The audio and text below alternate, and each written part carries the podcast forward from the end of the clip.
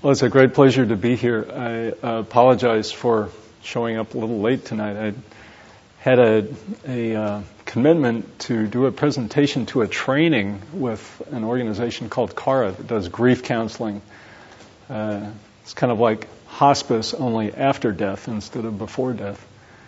And I was working with uh, people who had lots of concerns and feelings, and um, I was unable to get away as quickly as I thought I would. So, apologize for creaking on the floor coming in in the middle.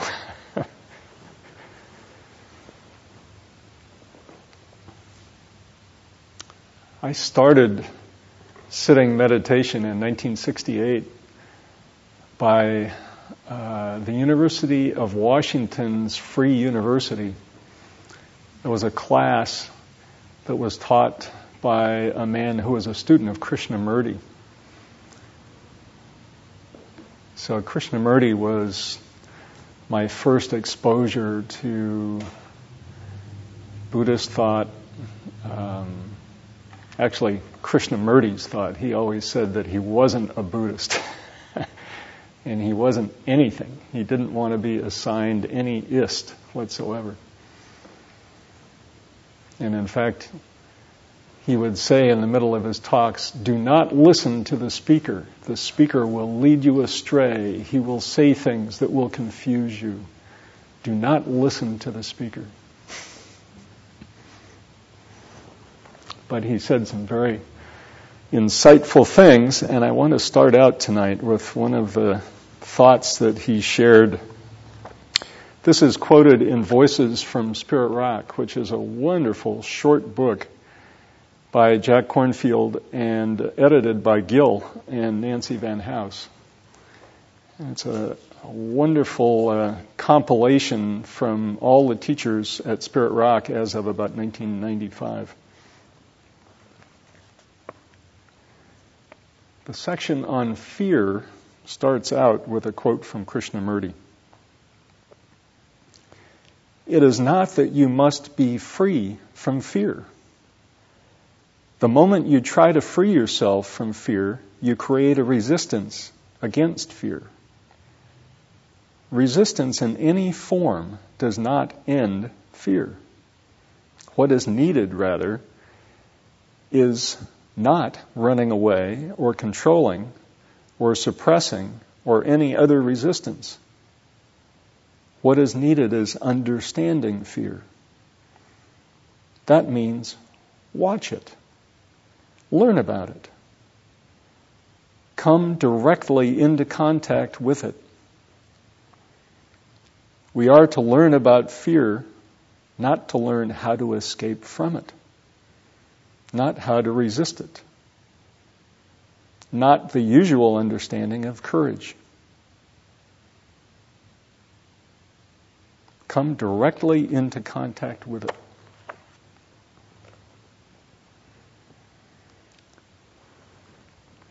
This is the season of darkening. The days get shorter. The sun dips lower on the horizon. And our bodies that have been made over the last depending on how far you go back, 8 million years roughly to our ancestor that stood upright and walked on two feet and had a lot of the similar characteristics that we do. So in 8 million years, our bodies are descendants of those survivors. And those beings that lived before us, our ancestors, had to deal with fear. This time of year was a, a quickening of that sense. What's coming? Will I be safe? Will I survive?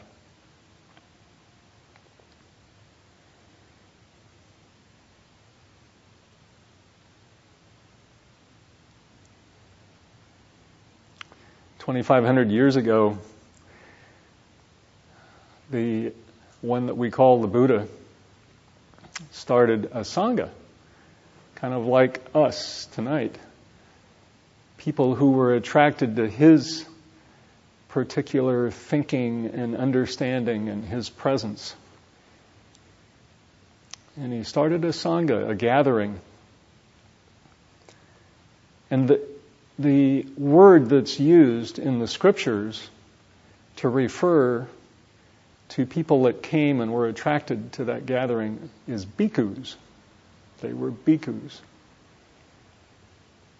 The literal translation of bhikkhu means fear seer. One who is able to see though in the midst of fear. And one who is able to see fear as it is. So our spiritual ancestors who were this Sangha, this group that started out very small and grew to be billions around the world.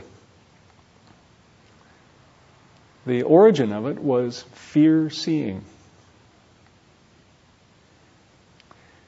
So when I read that, I thought, who are my inspirational fear seers? Who are the people that I am inspired by?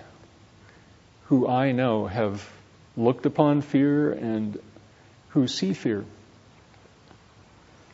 And what came to my mind first is Stephen Levine, who has written many books on death and dying. And it just so happens that my practice out in the world is around death and dying. I, I work with people that have survived a suicide, uh, someone close in their family has suicided or has um, died from homicide,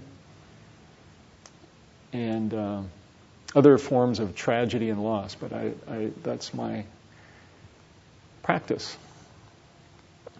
Stephen Levine uh, had a workshop over in Oakland that I went to a weekend. And it was him kind of on the stage and a very large room that was filled with about 500 people. And many of those people were not sitting upright. Many of them were lying down on cots and mattresses and whatever they could bring. They were in the later stages of cancer or the later stages of AIDS or various kinds of illnesses. So there was this group that was kind of around the back, and then there were people in the middle that were their supporters who were able bodied people. and he held forth with this group for one whole day, actually a whole weekend, and helped this group kind of makes sense of this unthinkable state that they were in, facing what was coming. The unthinkable state of being on the short end of a life.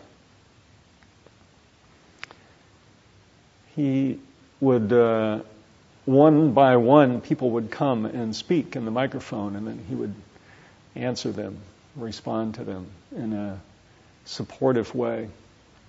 But the piece that struck me so much was that I absolutely knew in listening to him that he had looked upon death and suffering and pain and loss, and he had been very intimate with it, very close to it, and he was not afraid.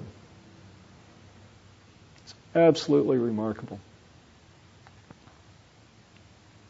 And I've been inspired by that ever since.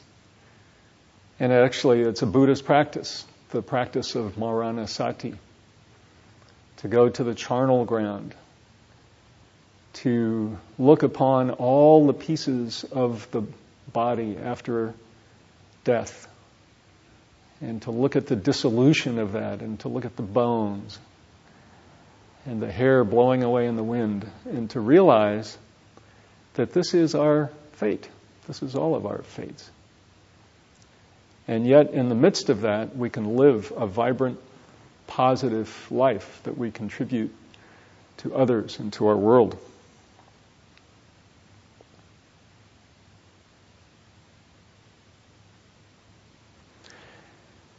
So, what are the origins of fear? Where does this phenomenon that is so wild, so intense, so moving for us, where does that come from? One of the writers that I've found great help from is Diane Ackerman. And she was part of a suicide hotline. So she's written I don't know, maybe 12 books or something like that, really fine literature. And in the midst of that, she signed up to be a volunteer at the suicide hotline. And so one of her books was the story of people that call into this hotline and how she works with them. It's called A Slender Thread. It's one of her lesser known books, but I found it very, very important. And in it, she talks about how this element of anxiety and fear and anticipation um, lives in our bodies because of descending 8 million years from people that had to survive. She says anxiety, dread, panic, aversion, depression, they warn us of potential dangers so we can prepare. Indeed, the full banquet of our cherished traits and tastes, as well as the bestiary of our negative behaviors, evolved at a time when humans lived in small bands of hunter gatherer scavengers. To us, their lives seem arduous and uncertain, but heaven knows what they would make of ours. The only thing is, we still navigate by their maps, still respond according to their instincts, still act like hunter gatherers, though we grapple with problems they would not have encountered, understood, or valued. Our terrors are their terrors, our hungers, their hungers, our pleasures, their pleasures, our worry, their worry. We speak the same emotional language, only the details have changed as our vocabulary evolved to cope with everyday life. But our emotional grammar did not. We carry many of the same psychic burdens, only the satchels are different. How we fill them and where we lay them down. We're prepared for their world, not ours. And strain doesn't begin to describe how emotionally off balance, misfit, and cramped we sometimes feel as we try to improvise with outmoded tools.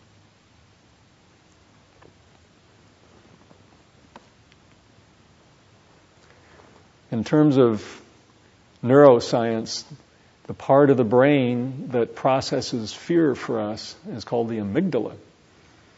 And it uh, comes from I think it's the Greek word for almond. It's an almond shaped part of the brain that sits below the higher functioning brain. In evolutionary terms, it's the seat of what used to be the nose brain. As beings, we used to have better noses than we do now. And we had a very, very powerful neurological system that processed smells and then caused us to react.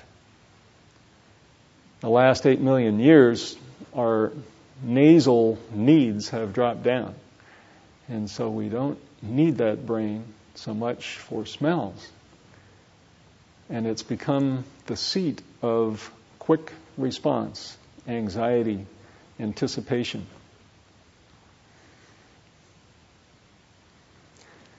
As the Buddha said, bow to your mind.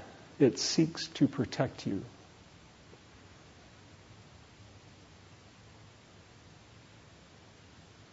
And like I would say, bow to your heart mind. It seeks to protect you. The Buddha said there were two causes for fear. The first one, we can all guess, clinging. Our attachments, our fixations, those things that we can't lightly let go of in good humor and move on. Clinging. And then interestingly, he said the second source of fear is leading an unvirtuous life.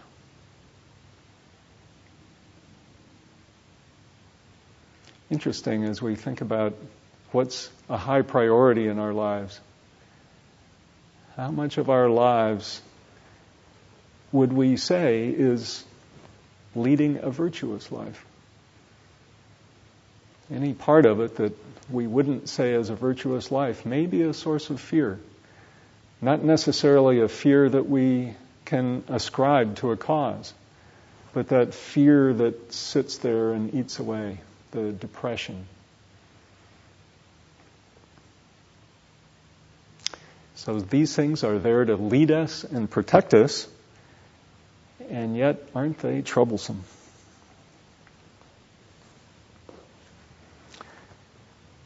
So I want to share some practice tools for dealing with fear as we come up on Halloween and the dark time of the year and Thanksgiving and Christmas, which are well known times of high anxiety and high stress.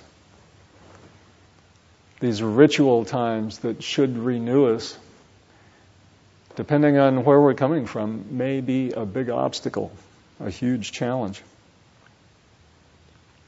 So here are some practice methods or approaches for dealing with fear.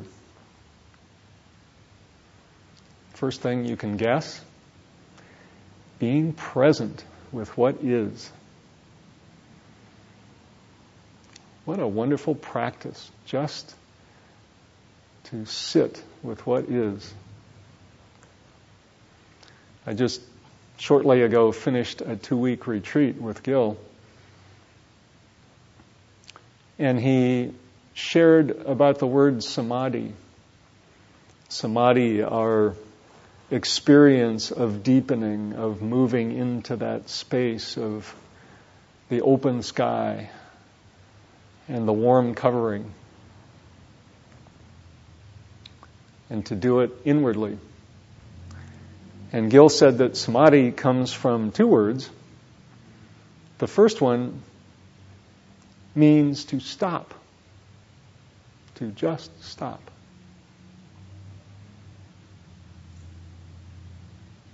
And the second one means to stand. So, samadhi, when the original Sangha got together, people needed a word for referring to this state that they were being led to, and they came up with stop, stand.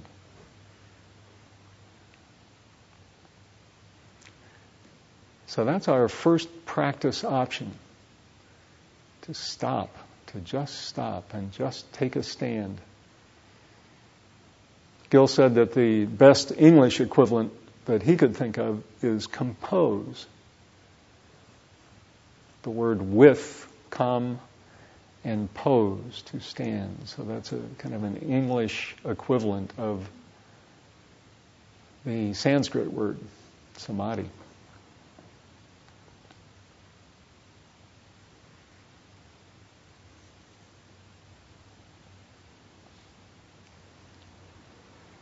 The second practice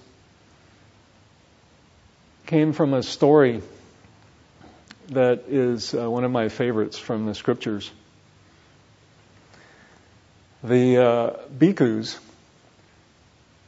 wanted to practice and find a safe place to practice. And it was a challenge for them because they had to move. They were the homeless ones, the mendicants. And every season except during the rains, the three or so months of monsoons, they were on the move. And they went from place to place.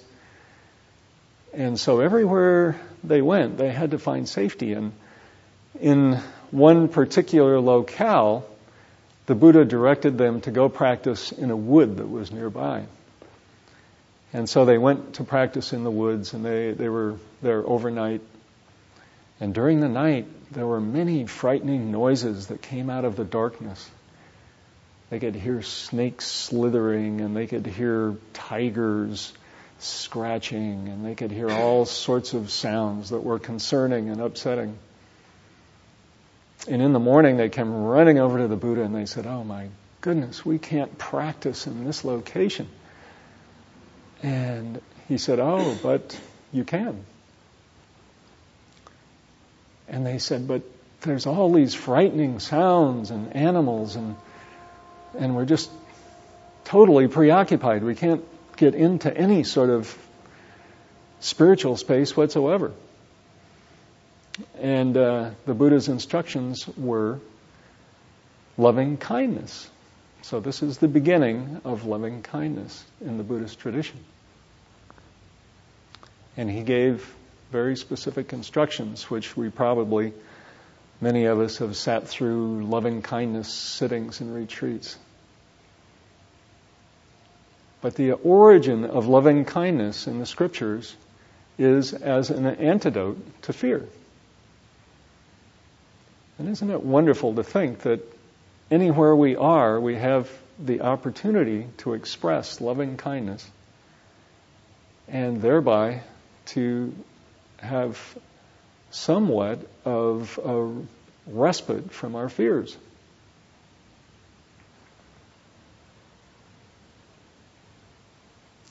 So stop and stand, practice loving kindness.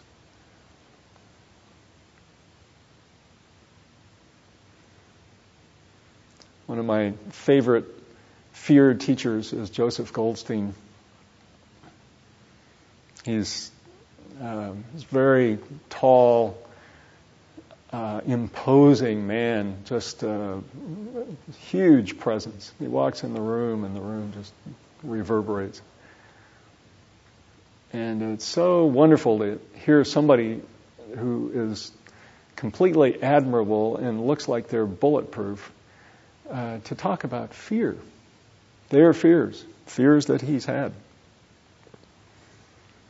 One of his practices with his fears is labeling and naming. Oh, there's that anxiety again. Oh, there's that neurotic pattern again.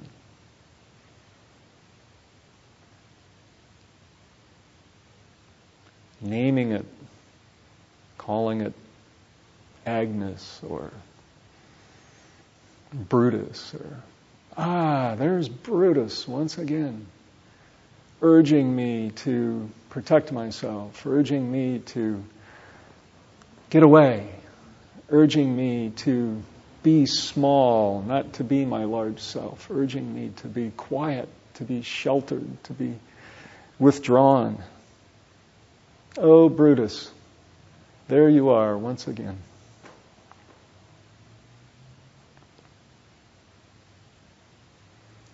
Joseph talked about a particularly difficult fear retreat that he had sat. And uh, he was talking about it with uh, Sharon Salzberg, his partner, co founder of the Insight Meditation Society in Barre, Massachusetts. And he went on at great length about the, the details of it and the, the origins of it and the pathos of it and the anxiety and the, the, floridness of this fear. And he said, Sharon looked at him and said, But Joseph, it's only a mind state. And he thought, Yeah, it's all in my mind. So, labeling and naming. One of the other tools that I use a lot for myself is grounding. Grounding. Being connected with sensation, noticing the butt on the cushion, noticing the knees with twinges.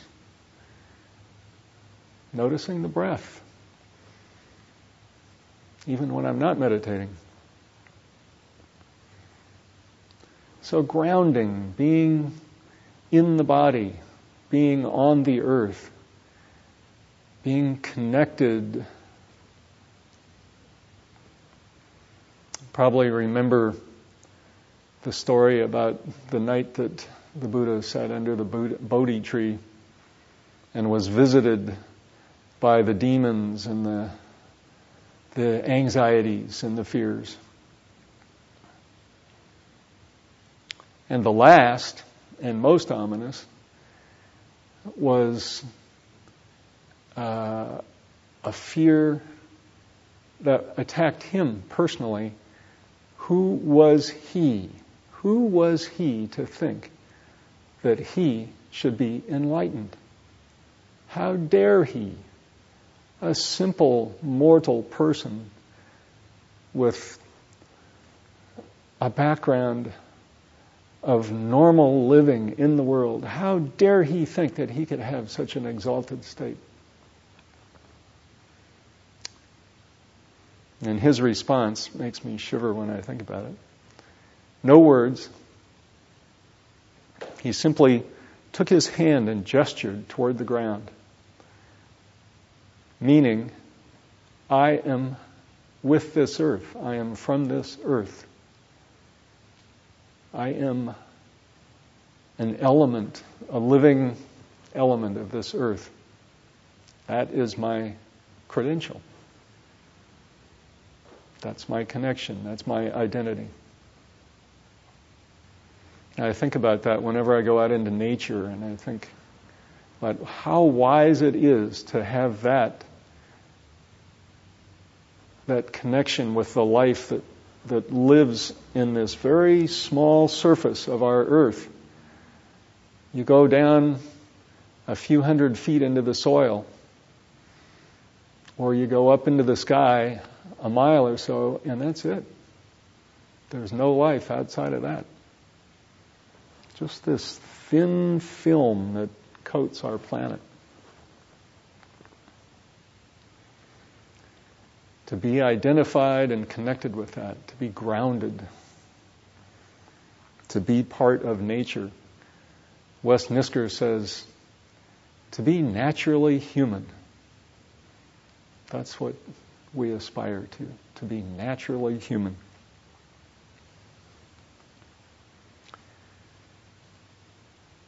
Another practice to remember, um,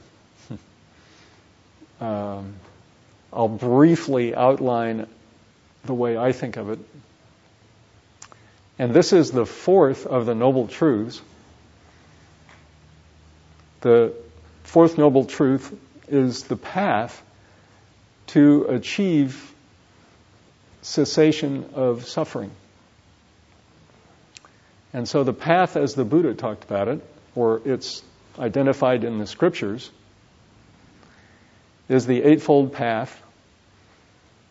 And the Eightfold Path is memorable to me in having an hourglass shape, so that at the top you have a teardrop that faces downward, and at the bottom you have a teardrop with the point that goes upward, and the, the place in the middle is where the teardrop meets. So this is the shape. It's kind of like a figure of eight or an infinity sign on its edge. And in the top of the teardrop, top teardrop, are the three elements of the path that relate to inward work right view, right intention, and right understanding. So those we can do within ourselves. We must prepare with those.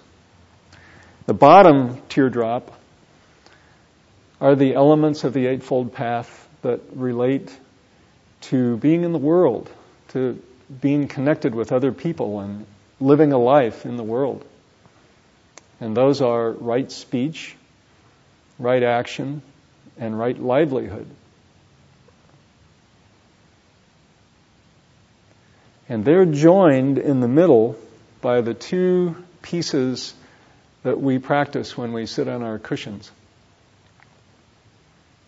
First, concentration, right concentration, so that we're focused, distractions drop away, our mind, our heart is uncluttered, clear as the wide blue sky. So, right concentration. And then the last of the Eightfold Path is right mindfulness. Being with what is, noticing, having that alertness that seeks nothing and that is attached to nothing. So, unattached alertness, presence. So, top, view, intention, and understanding. Bottom, speech, action, livelihood. Joined in the middle and made really workable, I think, by this practice of concentration and mindfulness. So as we sit, that's how I think of what we, we do. We link the inner preparation with the outer expression. And as we concentrate and as we use mindfulness, that all becomes manageable.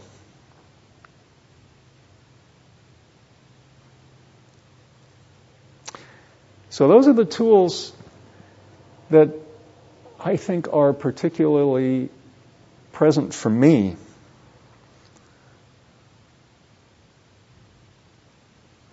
The end result is fearlessness.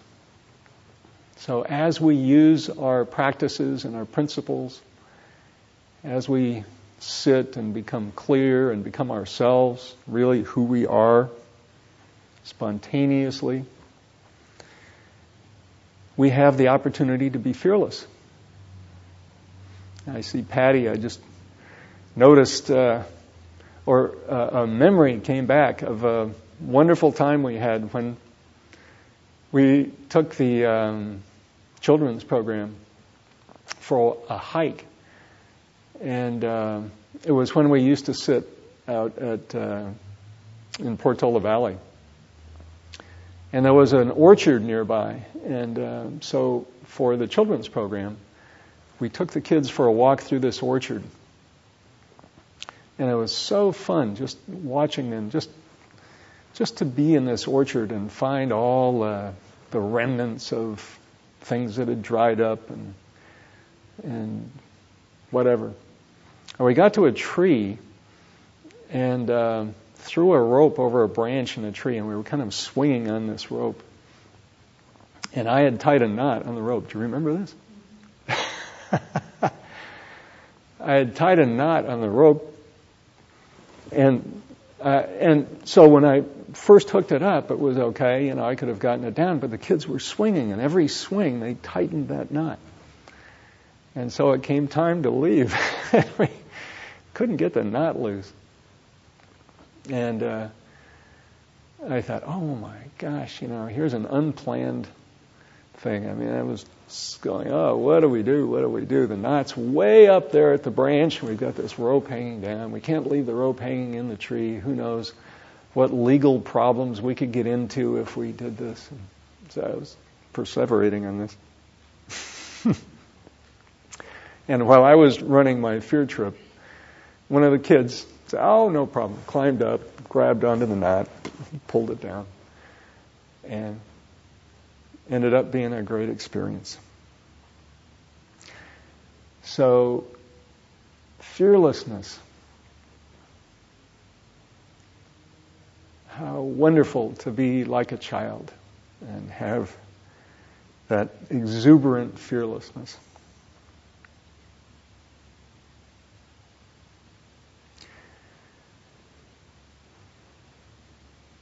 So we'll sit for a few minutes, and then I'm going to read that poem from Hakuin once again, just at the end of our sitting. And then I'll ring the bell. And then, if you would like, I would very much like to have a little dialogue for those that would like to and stay, please feel comfortable to do that. Uh, or if you need to go, uh, please feel free to go. And um, if you do go, I wish you a wonderful Halloween and uh, boundless skies of fearlessness. So we'll sit for a few minutes.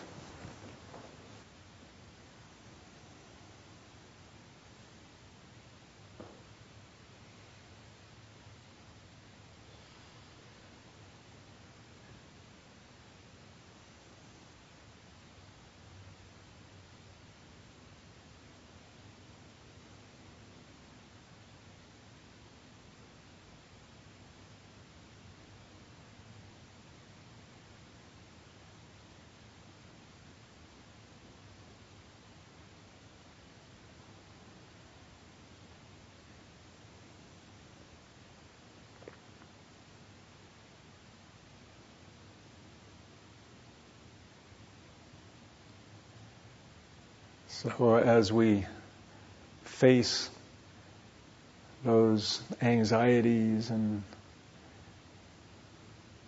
longings, concerns that are there to protect us,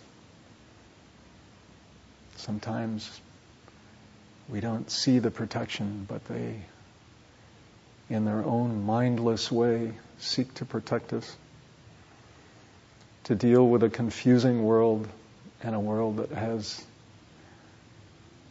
fearful sounds and uncertainties ahead. A few words from the Zen master Hakuin. How boundless and free is the sky of awareness. How bright the full moon of wisdom. How warm the covering of compassion. Truly, is anything missing now? Fearlessness is right before our eyes. This very place. This very body.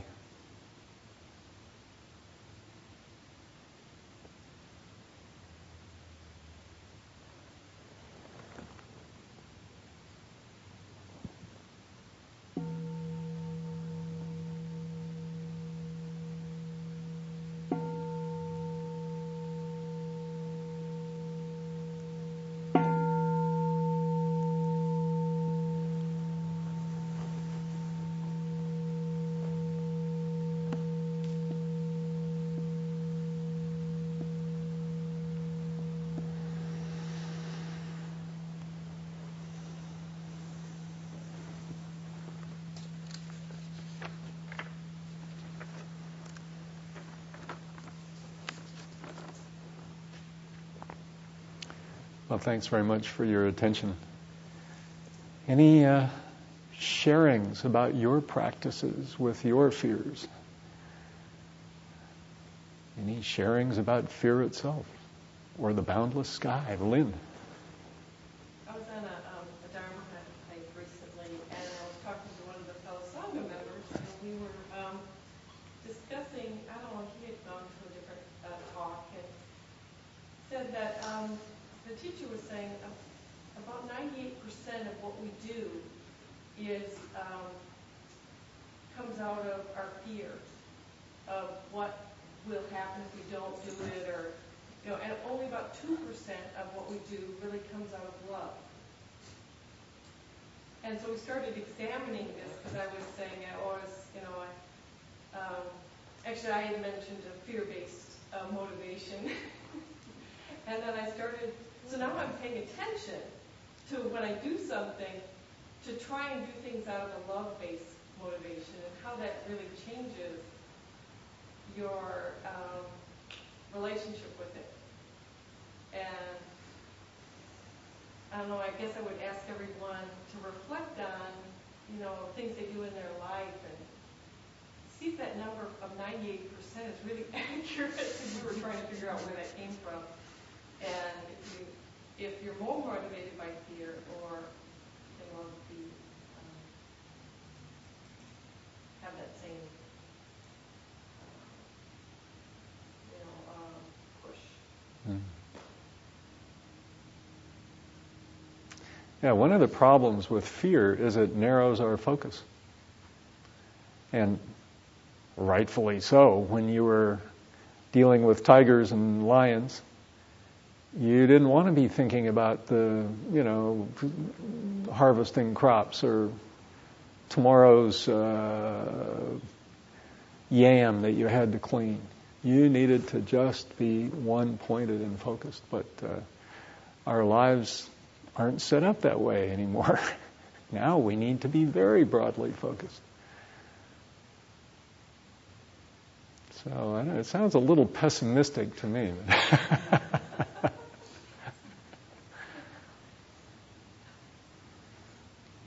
Any thoughts and things to share?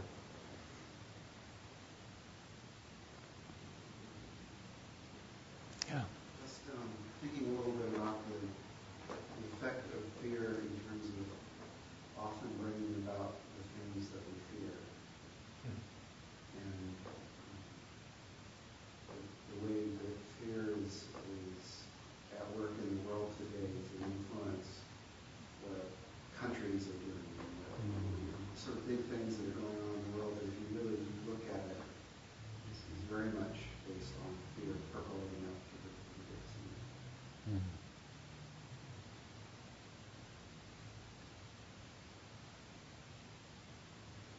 cities. Yeah, and the scriptures it talks about, you know, uh, people would come to the Buddha and say, you know, how do we deal with this king who wants us to go to battle and so forth?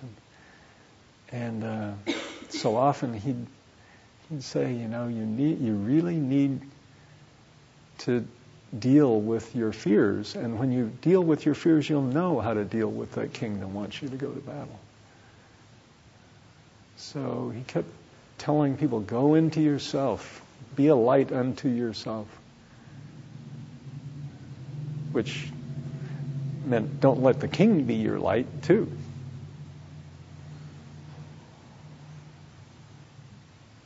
I guess we have a long tradition among kings of fear being a pretty good tool.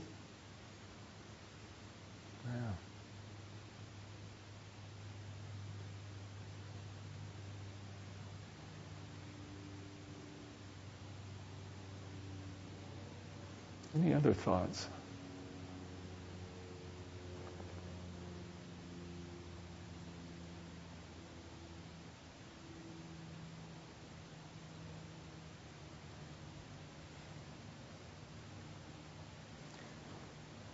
I thank you very much for coming. It's uh, a real reward to me to um, have this Sangha so um,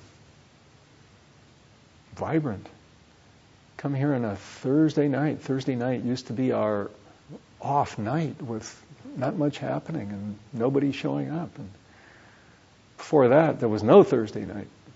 And now Thursday night is this, this vibrant sangha of people. It's magnificent. So thank you very much for being here and. Uh, I wish you a boundless sky and a warm covering as you go into the winter months.